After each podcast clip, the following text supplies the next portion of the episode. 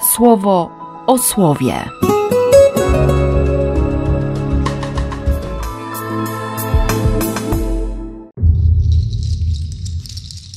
Piętnasty lipca, piątek. Jaką trzeba mieć relację z Bogiem, żeby powiedzieć: Przypomnij sobie, że ja żyłem przy Tobie, trzymając się szczerym sercem prawdy i czyniłem, co było Tobie miłe.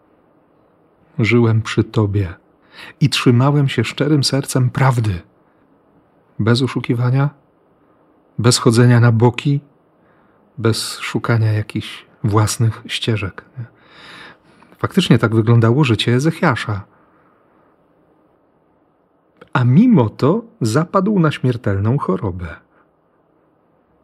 I jeszcze Bóg mówi: Rozporządź swoim domem, bo ty już umrzesz, nie będziesz żył dłużej. Śmierć to taki moment życia, którego się nie przeżywa, nie?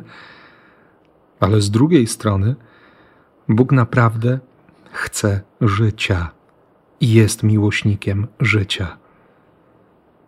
Usłyszałem głos Twojej modlitwy, zobaczyłem Twoje łzy. Dodaję Ci piętnaście lat i uratuję Cię przed ręką króla asyryjskiego. Czy Ezechiasz przekonał Pana, żeby ten cofnął swoje słowo albo zmienił swoją wolę? Nie.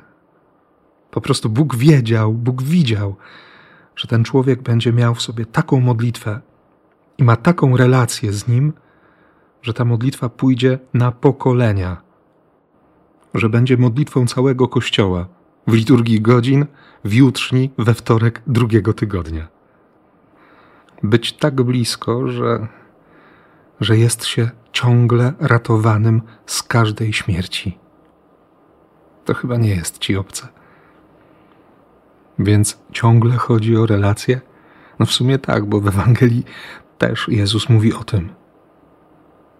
Szabat ma służyć człowiekowi, a nie na odwrót.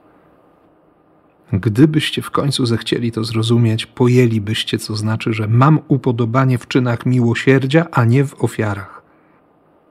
Wszystko ma służyć relacji, bo żyję z łaski i tę łaskę mogę dawać bo dostaję ciągle wszystko, co zaspokoi każdy mój głód i mogę to robić dla innych. Nie? Bo moje życie jest świadectwem tego, że dla Niego nie ma rzeczy niemożliwych. Skoro ze mną robi historię zbawienia, to, to każdy może tego doświadczyć. Ja jestem tego pewien. Mam nadzieję, że, że to dzisiaj dla Ciebie również będzie umocnieniem. I dlatego błogosławię jak tylko potrafię. W imię Ojca i Syna i Ducha Świętego. Amen. Słowo o słowie.